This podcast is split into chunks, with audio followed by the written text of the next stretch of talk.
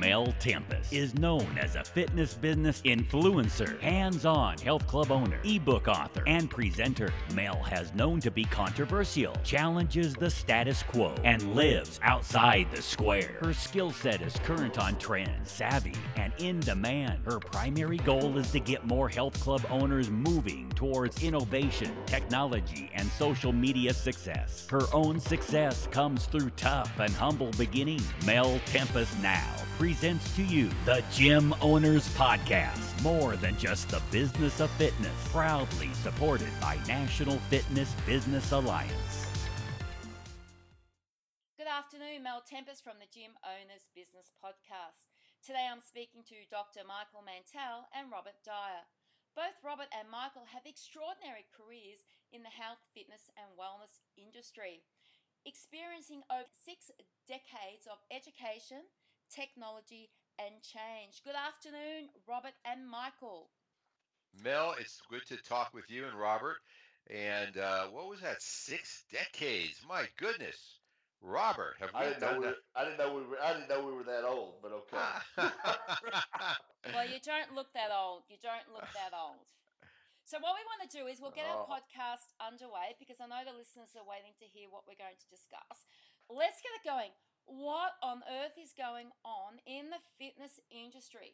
We have gym owners, we have personal trainers, we have fitness professionals heading in droves to conventions and to workshops, spending thousands of dollars and getting absolutely nowhere in their business. They're going to these conventions, they're grabbing all these tools and they're taking thousands of pages of notes, going back into their business on Monday, and they've got absolutely no idea where to start and what to do. So, who would like to answer that for me first?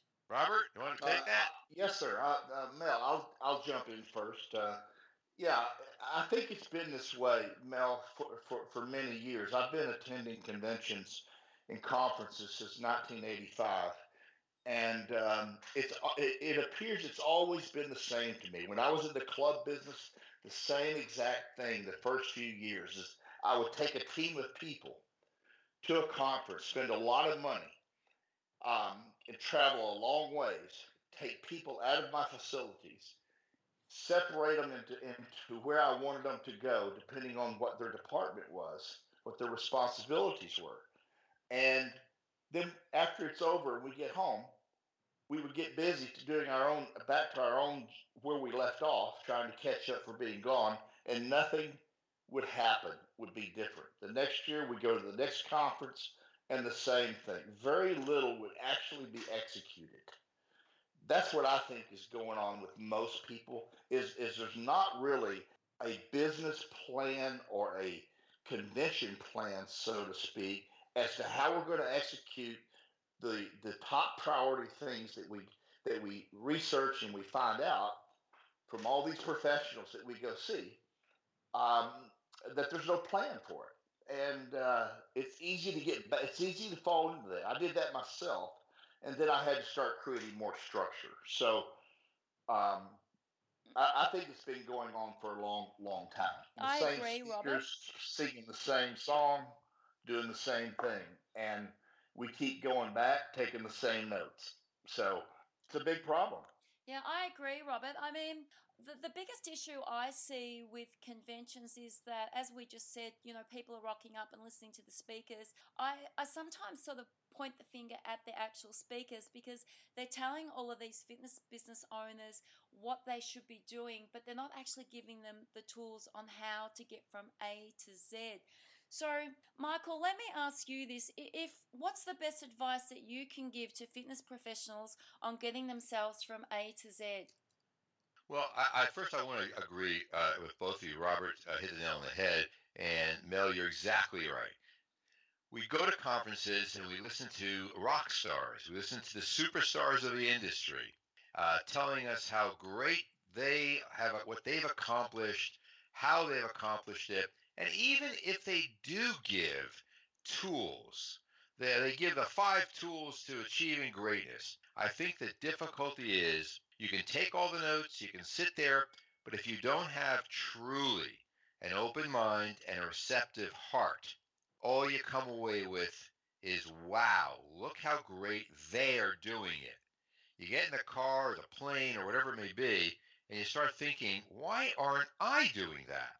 And I believe the reason is is because of fear. Deep fear.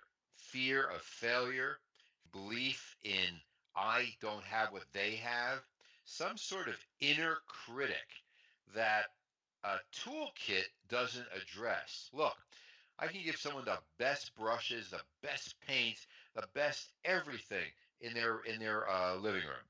Show them the best color matches. But if they believe they're going to screw it up, they'll never put that brush into the paint onto the wall. So I would hope that what we can address is how to get past some of that self-doubt, that inner critic, that fear, those limiting beliefs that hold people back. All right, so Michael, I'll just ask you this quite bluntly. What's wrong with screwing it up? Nothing. How else do you think the greatest learn? We learn by failure. When I fail, look, my goal as a uh, transformational coach with people is to help them see that regardless of the situation they face in life, they either win or learn. They never lose. Failure is the step to success in someone who has an open mind. But failure to someone who has low self esteem, who has what I call conditional self acceptance, is death. I failed, I'm giving up. I mean, Robert, you've been in business for decades, and um, I mean, you've obviously screwed up over over those decades. I would assume. Absolutely, Mel. Yes, and and I totally agree with what, what Michael is saying. Is that it, I believe it is it is as well fear and self doubt, and and I think the, the, the key one of the keys to this is it, it and for the lack of just a different term for this conversation, I'm going to say I'm going to use the word fail because I, think that's really the word and the things that people how they really look at themselves or their their expectation um, is that you've got to you, you you've got to fail fast and you've got to fail often. We've heard that, but I don't think we really stop and think about what that really means. There's nothing wrong with failing. Totally agree with Michael. We've all done it. Anyone who says they haven't, you better run as fast as you can away from them because they have. And so I, I just I just think that we've got to learn to do that gracefully, as Michael indicated uh, in his own words, uh, so that we can get on past that to learn what not to do, so that we can finally get to the what to do. And uh, I think that's a big piece of this whole equation to, to make people more productive in their investments in whether that's recruiting and training people or continuing education whatever the goal may be in attending these conferences and conventions. If I can add to that, Mel, uh, look, the best uh, CEOs that I've worked with, uh, the finest leaders, people who really have made a difference, are always curious and open to change. They are very agile and very flexible. They question the status quo. They're not afraid to do that. They're not afraid of ruffling some feathers. They are they're people who, as as has once been said, uh, don't ask what the world needs. Uh, they ask more. They ask what makes them come alive. But if you don't have faith in yourself, if you don't have trust in yourself, um, then all you're going to do is follow the status quo, be afraid to take a risk, be afraid to apply something you've heard one of the uh, gurus in our industry suggest and believe they can do that, but I can't. Now, look, we, we talk a lot about motivational interviewing when we talk about teaching people how to be coaches, but we don't apply that to ourselves. Simple question What will happen if I don't change the way I approach this in six months? Nothing. My business will continue to deteriorate. I will ha- I won't have new members. I won't grow.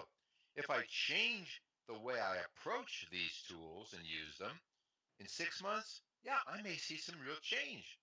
So I think we need to be talking with every tool oriented uh, conference presentation. The six ways of growing your business, the new digital devices, the this, the that. We need to spend 10 minutes helping people look within and ask themselves, what excuse am I going to give for not using this? How am I going to overcome this? Write it down so before, true, you, before you walk out. Don't walk out thinking, wow, that was a great presentation. Walk out within your hand the excuses that you're going to use and how you're going to overcome those excuses when you get home. But Michael, in saying all of that, let, let's be realistic. How does one give themselves faith? Well, that well, first of all, faith can only come from within. So you can't look for it from someone else. You can't look for it from someone else giving you faith. Number one, we are filled with limiting beliefs. So one, I'll, I'll use three C's, the letter C, A, B, C, three C's. The first C is catch your thinking. Hear yourself and hear your inner critic. Hear your demeaning self-talk. Hear your putting hear hear yourself putting yourself down. That I'll fail, it'll be terrible. He, of course, is a success. I'm not. Number two, challenge that thought. Is it true? Is it helpful to think this way? Am I inspiring myself? Is it necessary for me to think these thoughts? Am I being kind to myself? If the answer is no, then we have some work to do. The belief that I'm holding on to is not a good one. I got to change it. The third C. Catch my thought, challenge that thought, and then change it. What'll happen if I do that? I may take a step forward. I may become successful. Robert, what's your Mel? thoughts on the three C's? Well, yeah, well, yeah, I totally agree with what he's what Michael is saying, and we're, we're very much aligned with those with with with, that. Uh, I, I want to say something. The, your question really was about faith, and, and this is something that I put in my book that was a quote from uh, Elton Trueblood that I put in my chapter in the book that Brian O'Rourke and I co-authored on faith. It was just a, a quote that I had selected that I thought was important. And I said, it says, faith is not belief without proof, but trust without reservation. And I, I do honestly believe that. And I believe that that we have to, the, the trust in ourselves, not only ourselves, as, Michael pointed out, is comes faith comes from within. It's not something you can make somebody have. And we have to have trust in our team and the people that we've recruited, that we've spent time developing and coaching and upskilling, because that is our responsibility. And, and it, when I was in the club business for 30 years, that was my ultimate responsibility. Was I was the behind the scenes guy, always with someone in front of me, coaching and teaching and, and, and listening how people answered the phone and how they would greet the customers and all the different things. So then it got to where when I would go to these conventions, I knew what a lot of our weaknesses were instinctively and by seeing it repetitiously, that I would pay more attention to that and cr- communicate with my team. But I had to put belief in them. I had to put faith, let them have create their own faith and let them fail and, and, and, it, and it not be a penalty for doing so. Let's just fail fast, get it, and go on to the to what the right answer is. Because to me, that's all I cared about was what's the right answer, not whose answer is it. Mm-hmm. So that's how I look at this. And I don't blame the speakers. I, I, I disagree with that. I, I think the speakers do a great job for the most part. There's exceptions for the most part of delivering great content. And it's our responsibility because they only have a small window of time and to deliver it. And they can't give you all the how to's and the tools unless they do that separately. I guess you could do that. And in today's technology, probably could. But I think that you've got to actually go in with the mentality of extract taking what is your primary takeaway from that session that we could use in our business and that myself and the team we had to know that and then we had to prioritize those things when we would get back and meet to talk about what the, what what our what our next step was to execute it I think that if you listen to what you Robert's just saying. You break it down and you say, look, there are people who come away from these from conferences learning a great deal with no limiting thoughts at all. They go home, they begin applying it with confidence, with assuredness, with a vision of success. But there are other people who hear it, and unfortunately, they don't have that inner faith. They don't have that sense of confidence, that belief, that vision of stirring up their own seeds of greatness, understanding what their talents and gifts are. They believe they don't have it. So, if I could give you three more steps, Mel, it would be you hear a great talk, immediately take an inventory. Ask yourself, what what what's on your mind? What are you thinking? Are you agitated? Number 2, label your thoughts and your feelings. Be aware of those thoughts and feelings. Be honest with yourself. I don't think I can apply that. Then ask yourself, you know, what why? What is it that you're telling yourself? And then listen for this inner visionary that we all have.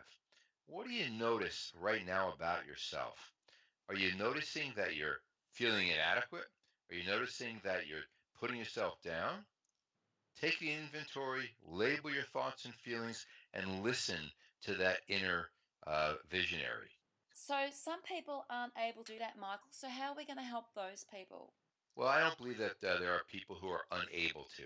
I believe there are people who haven't yet been helped to do that. So, how can and we do that and, as an industry? Yeah, I honestly believe we in the fitness industry have transformed trainers into coaches.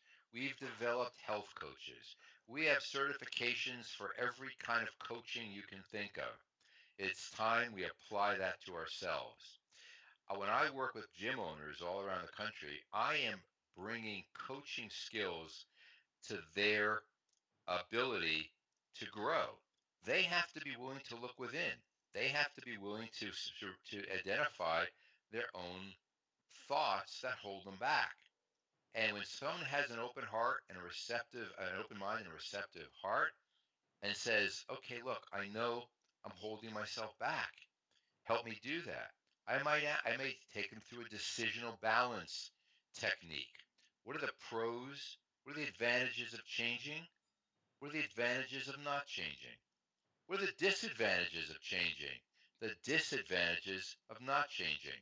And help people grow through these things to develop this uh, goal oriented, excellent oriented, solution oriented, results oriented mindset. They have to identify areas of their life that that are holding that they're holding themselves back in. One area where they use the words I can't when they think of the need to change or do something different. And then help them imagine limitations in that area are all in their own mind. These are these tools that we, we teach at conference are not complicated. Being a leader is not a complicated thing. Applying digital technology to help a company grow, uh, listening to phone conversations, listening to the way trainers deal with people, that's not complicated. What's complicated is getting out of your own way to do that. Robert, your Absolutely. thoughts on that?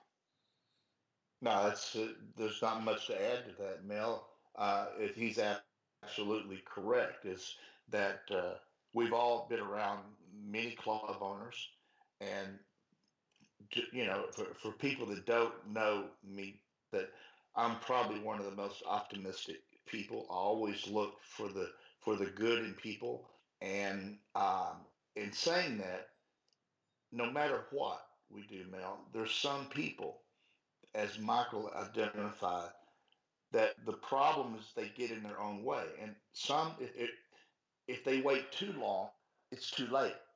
Some ha- some people have the opportunity and the time to be able to make change and adopt new things. And I totally agree with Michael. It's uh, it, we're not talking about how complicated it is. It's being diligent. It's being passionate. It's wanting to know, as I said earlier, what is the right answer what what's the right thing for me to do? How can I upskill this person? Because I can't do it all myself. I Can't do all these tasks, and I can't take back every thing and execute all this in the organization myself. I need these people. And it's my responsibility, as I said earlier, to make sure that I have the right people doing the right things. And I don't know, people are the most complicated part of this, not not doing the task. It's the people that you have and you've chosen and you that that you have to learn if they can make that if they can make it work or they can't and make business decisions. Those aren't fun and they're not easy. I know that. I've done it for 35 years. And some some of the people i was the closest to it didn't work no matter what i did. But I, I can't sit there and dwell on i've got to go. I've got to keep moving my business forward because my competition is.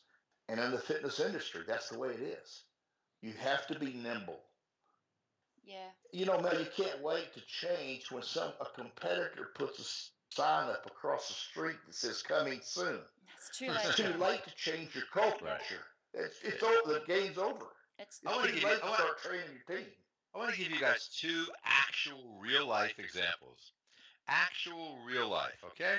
So, one, gym owner um, goes to almost every Group X class and sort of nudges his way onto the stage with a trainer. Now, and then the trainer's getting annoyed, and I'm doing group meetings with them. The trainer's upset at the owner. Why are you doing this? Well, because I just want to make sure you're doing it right. I want to make sure that they. I want to see what's. What I learned when in a private session with the gym owner is the gym owner's insecurity is they'll like the trainers better than me. You cannot run a business if your inadequacy is in your way and going to affect the people you work with. And so that's that's that's a great example. It just pops into my mind of, of real life. His inadequacy ina- forced him to step in and, in a sense, undermine his own staff. He wondered why the, the members and the staff were leaving. Well, his inadequacy got in the way. Incredible example. I mean, that's Yes, a big that's issue, Michael, Michael. right across the industry, though, isn't it? Undermining one's profession. I mean, that's an issue that, that that's even outside of gym owners and, and group fitness instructors, the, of the undermining of others because we feel insecure about our position. I suppose you need to go back and ask yourself, why do you feel insecure about your position? Well, I, what, what I did in this case is not ask him why. Why in coaching executives is a dirty word. uh, I don't ask why. I say, what are you thinking that makes you feel insecure? And out pops a string of thoughts. And I say to him, let's examine those thoughts. Is that are those thoughts true? And he said, well, I mean, they're not exactly true. Okay, well, you're building your whole life on thoughts that are not true. Yeah, I guess I am. What else could I be thinking? You tell me. See, I believe that part of faith is having the trust that your client knows the answer to begin with. People know exactly what they need to be doing. Exactly. Um, there are many examples like this, uh, and I, I think this speaks to how it's not so much the conferences that are presenting wonderful material, the books that are written about leadership and partnership, like Robert and uh, and uh, uh, Brian's book. It's that we don't apply them because we're fearful, we're afraid.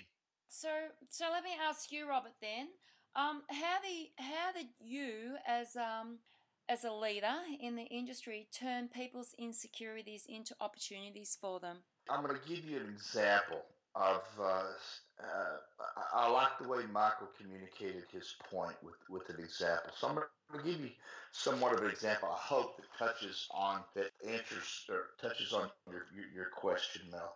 Is when I'm working with, I, I tell you what, I'll just use myself as an example. Many years ago, when I got into the club business, I had no idea what my exit strategy was going to be. I never even thought about it. I, I got up every day working and thinking like it was it was a forever thing. It was never going to end. And 15, 18 years later, I kind of it comes to me that you know, either I'm going to keep doing this forever and ever, or I've got to come up with a way to that I, that I that there's an end game. And some people get nervous when you talk about exits and end game. Uh, but it's really what they're working for. They just haven't thought about it yet. So to, to motivate an owner to, to do the right things and to recruit the right people and to commit the time to, to training and upskilling their teams and really getting them involved is what I did was is how I exited every single one of my clubs was I did it from within because I couldn't be dependent on a big player coming to me and making me an offer. I was too small a player to them. So I trained someone in every facility. I let them all know at some point I'm going to be out of here. I'm going to be doing something else. And so my how I drove the motivation part that you bring up is that everyone has an opportunity to be self-employed when you might not otherwise have a chance. And i'm going to help you do that. And these are the things that we have you have to do if you want to be part of that group. And I, I, I just outlined what they were. Very simple things basic fundamentals.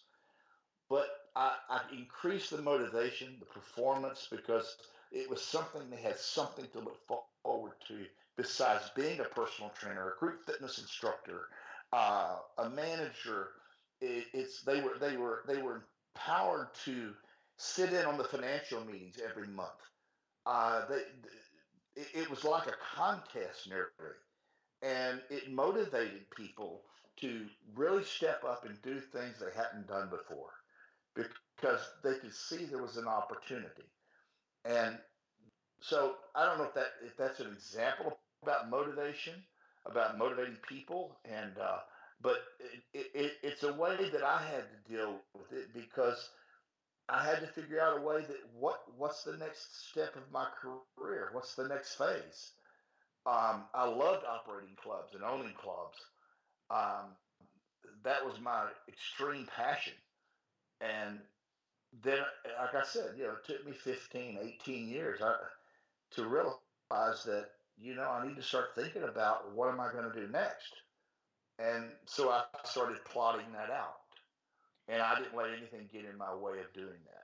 Not people tell me that won't work, they won't pay you, the, they can't come up with the down payment. I took all that negative and said, you know what, you are full of crap. Yes, I, yes, they will. Yes, we can. So I'm not a big believer in too much at what people tell me I can't do. I'm like that, myself, Robert. That, that, that yeah. motivates me more probably than anything is to tell me I can't do it.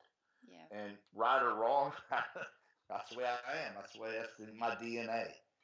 And uh, I, I gave it, Robert. I gave it. I gave a talk today, and I called it uh, the importance of being fit. And everyone thought I was going to talk about physical fitness, and of course I wasn't.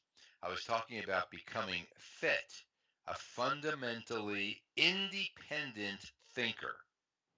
FIT fundamentally independent thinker. That's what you and, and uh, Brian are. Even those who stop us don't stop us. In other words, we, we just move around the other way because we have a sense of confidence and faith in ourselves that a brick wall is just something to get around. But you know, I, I, I think if you if people listening to this program now were to identify one area where fear and self doubt are holding them back from doing something that they want to do. And imagine if they were absolutely guaranteed success in that area, think about how differently they would behave. And then, and then they need to ask themselves, so why not? If they believe I have something to lose, they'll stop. You have nothing to lose. But how do we get them to the why not stage? How do we get them to the why not stage? Personally, I'll have a uh-huh. go at anything because I look at life like what's the worst possible scenario that can happen to me? Uh, I lose some money. All right, well, I can live with that because let's face it, we waste money on a lot of things that aren't important. Um, what, what's the other worst scenario? I might lose um, a few friends. Well, they weren't friends in the first place. If it, if it goes like that, um, I might challenge somebody in their position. Well, then the issue is with them, and the issue is is not with me. So how can we get more people to the why not? How can we get a hundred people that come and listen to you know the Robert Dyers and the Michael Mantells that that write all of these notes at these conventions?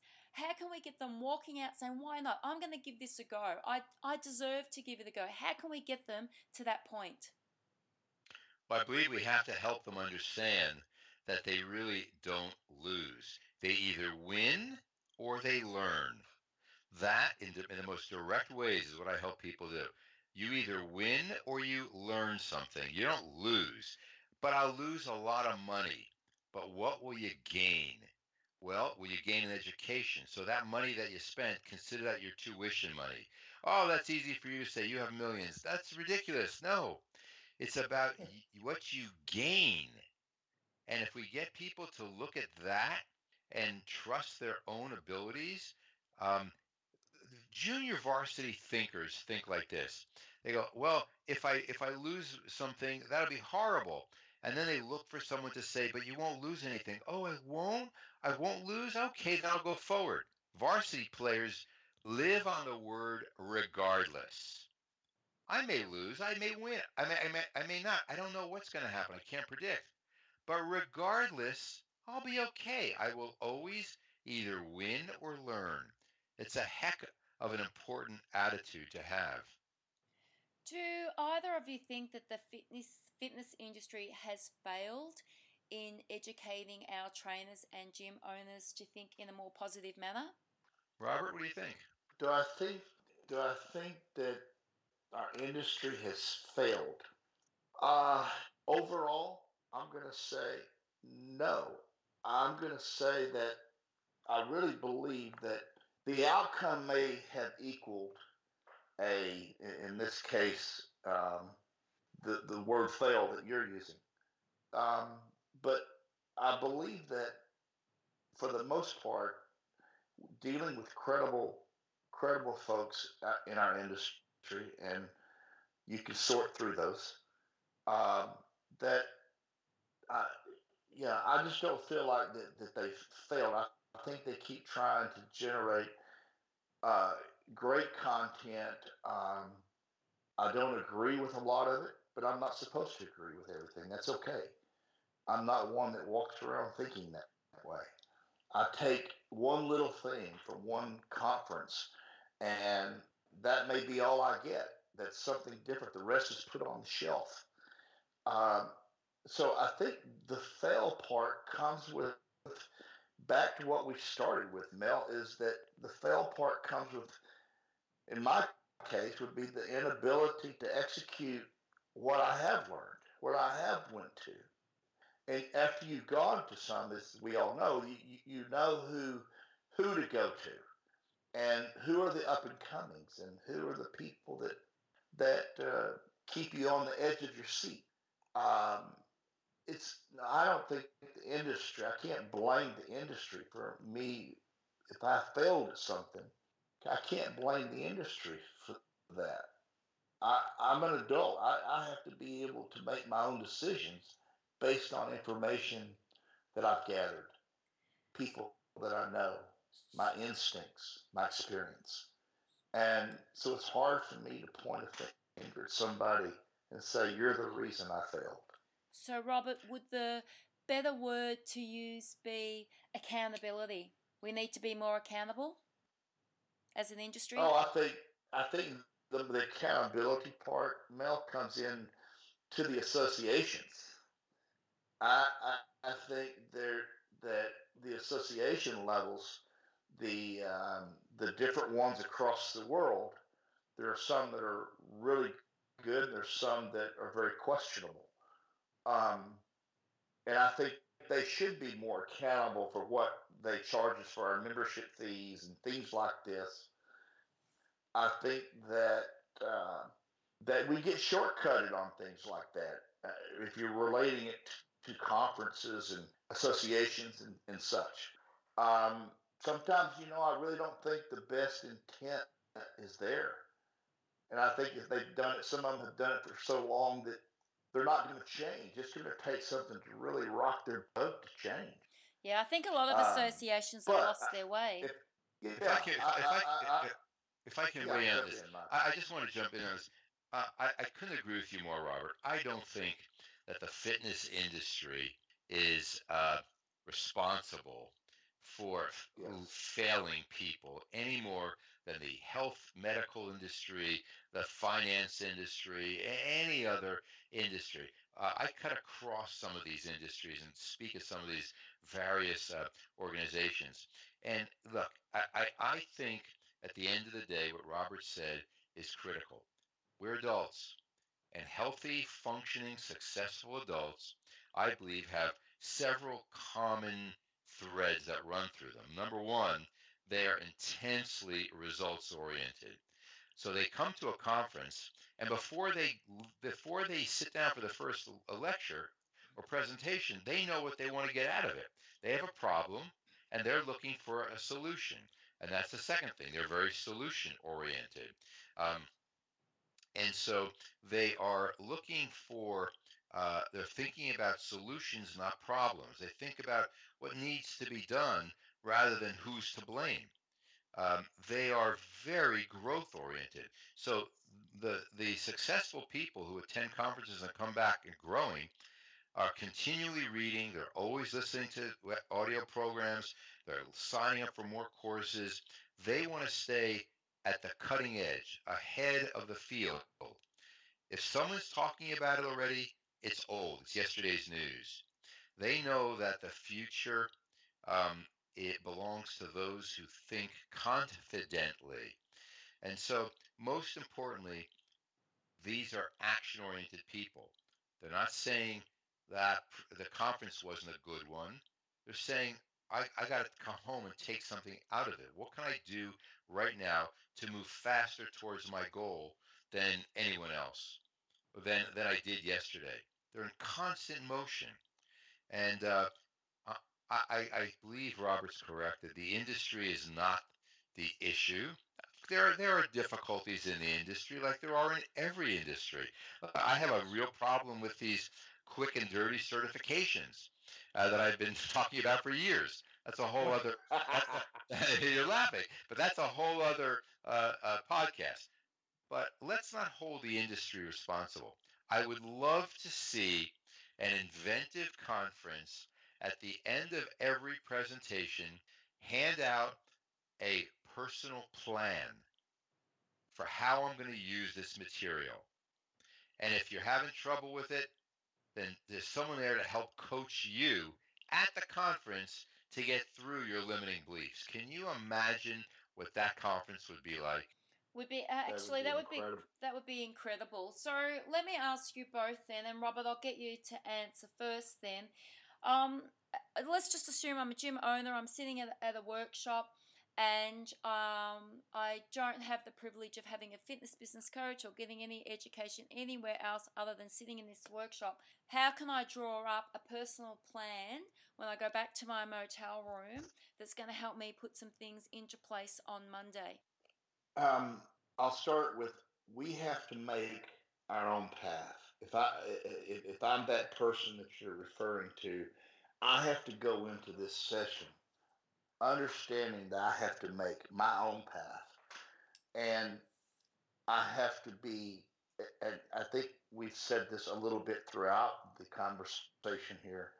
Is really diligent in keying in to the key things that that is presented in that session that are going to help my business. And I think while it's fresh on your mind, that so many people go to these conferences and it's a social deal. And I understand that part, but you have to plan this out. And uh, you you've talked about, this before, Mel. I've heard you. And uh, I have to go back to my my motel room, whatever, and I've got to be able to, while it's fresh on my my mind, review my notes, sketch out a plan of action, so to speak. I love the idea of what Michael just said about a personal plan at the end of each session. Um, but everyone is different, and everyone will look at that plan with a different through a different lens and have a different determination of what that means. But you can only do so much. And that's why I said the beginning of the question is I have to make my own path and can't keep looking around for someone to do it for me. And I accept that responsibility, and I always have. I've never blamed anybody for any failure or success or learning opportunity.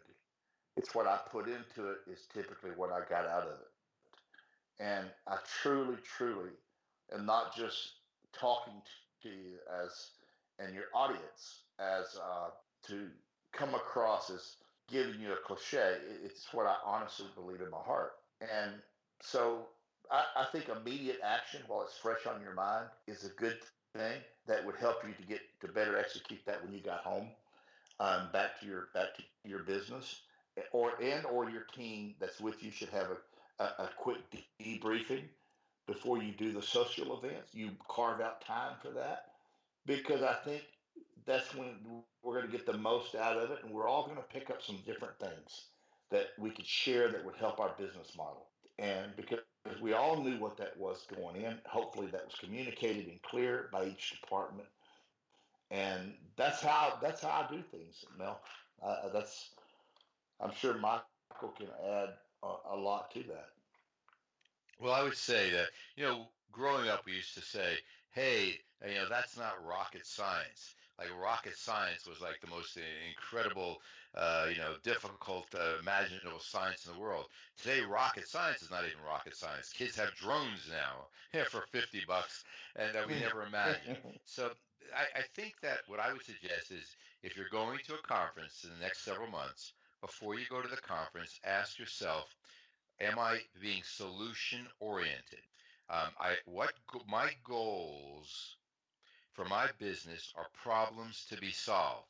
And there is a solution to every difficulty that I have in my business. My business is not something that is unique. Oh, only I have this problem. Sorry, Joe, that's not true. Number one, what's the goal that I'm looking for that to come away with from this conference? Number two, I would suggest to understand that desire and knowledge are antidotes to fear and doubt, desire and knowledge. What do I desire to learn here? And then ask yourself, what are my favorite excuses for not achieving my goals? And how will I listen for those excuses as I'm listening to Robert Dyer or Brian O'Rourke or whoever it might be give a great lecture about how to move my business. What excuses can I do I know I need to listen for? And if I start hearing myself use those in my head, what are my rational responses to those excuses? If you don't have those, save your money, stay home, don't go to the conference. It's going to be a waste of your time because what's going to do is cement in I can't do this.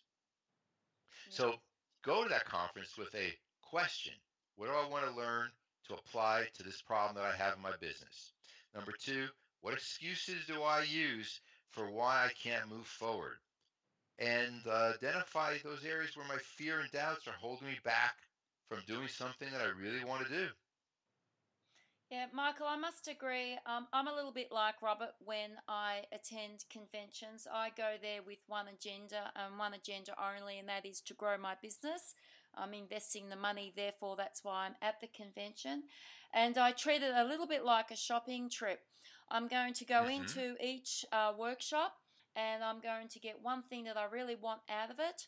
And then what I do, and I honestly mean this, I will skip networking events and I will go back to my motel room and I will put in place something that I have learned at the workshop so that by the time I leave the convention three or four days later, I've already implemented some of the education that I learnt at the workshops and hopefully have got some, whether they're positive or negative um, results, so that when I get back to my club, I'm already 10 or 20 feet in front of my competitors. Because I find, and I mean this with um, without being disrespectful, but a lot of people attend conventions for the social side of it. They feel it's important to network with their peers, and it is, but not every single night, um, and and not every single lunchtime and morning and afternoon tea. We we're there to learn, and we don't get those opportunities often enough to to. I'm not saying it's wasted networking, but to spend our time doing stuff that's probably not as important as investing in our business. I always have a team debrief if I have my team um, with me. And um, if not, I have a debrief with myself on the plane on the way home. You're doing it right. That's exactly what you're doing. Uh, I, I, I just have been writing about this late, re- recently. Passion, purpose, a sense of privilege in being able to be a leader, and clear pursuit. Passion, purpose, a sense of privilege that I get to do this, and clear pursuit. That's what you've just described. A lot of a lot of networking is nothing but ego stroking, right? Let's face it. That's what it is. Uh, you choose to use it. You use your time for what you're all about, growing this remarkable business that you have. And uh, I, uh, some people stay away from those networking events because they feel that uh, they don't deserve to be there. I'll be rejected. I won't be the center of hmm. attention. You know, and they sit in their room whining. You go to your room and you're three days ahead of everybody else. I love it. It's great. and you know what, Michael? You know what, Robert? Let's be realistic about it. Networking events do not pay our bills when we get home back to our business. oh, is that true? That, is that true? you could have done the whole thing by yourself. You didn't need Michael and I. I don't know about that. I don't know about that. So, okay, before we close off our podcast today, because I know that we can speak um, for a lot longer on this, and, and I do hope to follow through with another panel podcast with you both in a few weeks' time. Just some pointers on everything that we've discussed this afternoon what to do, what not to do. And um, I mean, my message for listeners is don't be afraid. Um, don't be fearful of anything because the worst possible thing that can happen is that it becomes a learning experience from you and the next time that you have a go you'll be better at it. So what are some uh, some hints that both of you can give today? And robert i'll start with you first. Uh, i knew you were going to do that. You know it's um I, I, the first thing i would say mel is and, and again this is recapping some of the things we've talked about is having trust in ourselves and our team. And um, I think that's that's a critical part of being able to do the things that we've laid out here. Be be accountable. Be accountable for the end result. I think that that's very important. And you know, it's I would say that being open to change and not being closed-minded. And Michael mentioned mentioned I believe he touched on those too, but the, those things can really get in the way of progress and uh, a lot of this other stuff. It's funny how you can have one thing that blocks the next five or six good things. For some reason, we let that happen, and to not let people deter us, deter us from doing what we know we can do, and and no, to me, I've lived always lived by this. No doesn't mean no. No means you just haven't. I just haven't gotten enough information to be able to make this work yet. I got to keep working on it. If it's something I believe in, no doesn't mean no to me. And having faith that I have the courage and the strength to make this happen because I believe in people. Michael knows that's a big thing to me. I'm real big on on building strong teams and people that are way better than I am. And I, and I love being able to do that. That would be my suggestion. Michael? I would say that uh, I, I think those are brilliant suggestions, and I would expect nothing less. And I'm glad you turned to Robert first because it gave me a chance to think a little bit. Robert was able to do that off the cuff. But no, the, the truth is, I think that number one, work on yourself every day. Never stop improving. Commit to becoming excellent at whatever it is you do. And by that, you need to be able to think about and talk about where you're going rather than about what may have happened yesterday that went wrong. Envision, we talk a lot about envisioning. Like I tell people, you have to work in before you can work out. So before you can work, you grow your business, you have to grow yourself. Um, find people that are attracted towards your own future hopes and dreams. And if people are like, you know, airplanes have tailwinds that thrust you forward and lift that lift you higher. And they also have headwinds that slow you down and weight that pushes you down. Surround yourself by those thrusters and lifters. The weighers, the people who weigh you down, hold you back, step aside. They're not going to help you.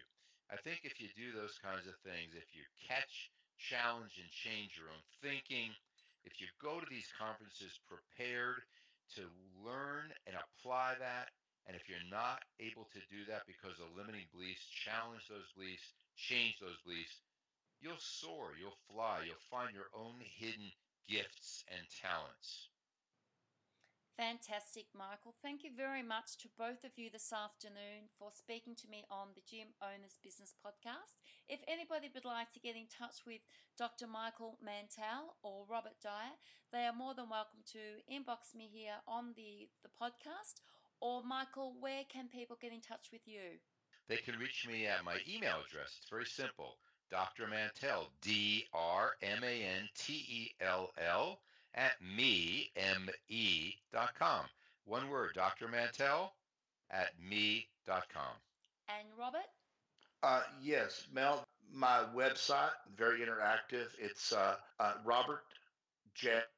Dyer, D-Y-E-R dot com. Robert J. Dyer dot com. Gentlemen, it's been a pleasure, as I said, speaking to you both. I look forward to catching up with you both in the next couple of weeks. Enjoy the rest of your day. It's an honor to be with you. We appreciate you. Thank giving you. us this chance. And I can't believe you put me on a panel with a behavioral scientist. I can't believe that I that I have interviewed you, one. Thank you. Take care, guys. Thank you for joining the Gym Owners Podcast, sponsored and supported by National Fitness Business Alliance and Gym Click Media. Find Mel Tempest on Facebook, Instagram, and LinkedIn. Join us next time for the Gym Owners Podcast.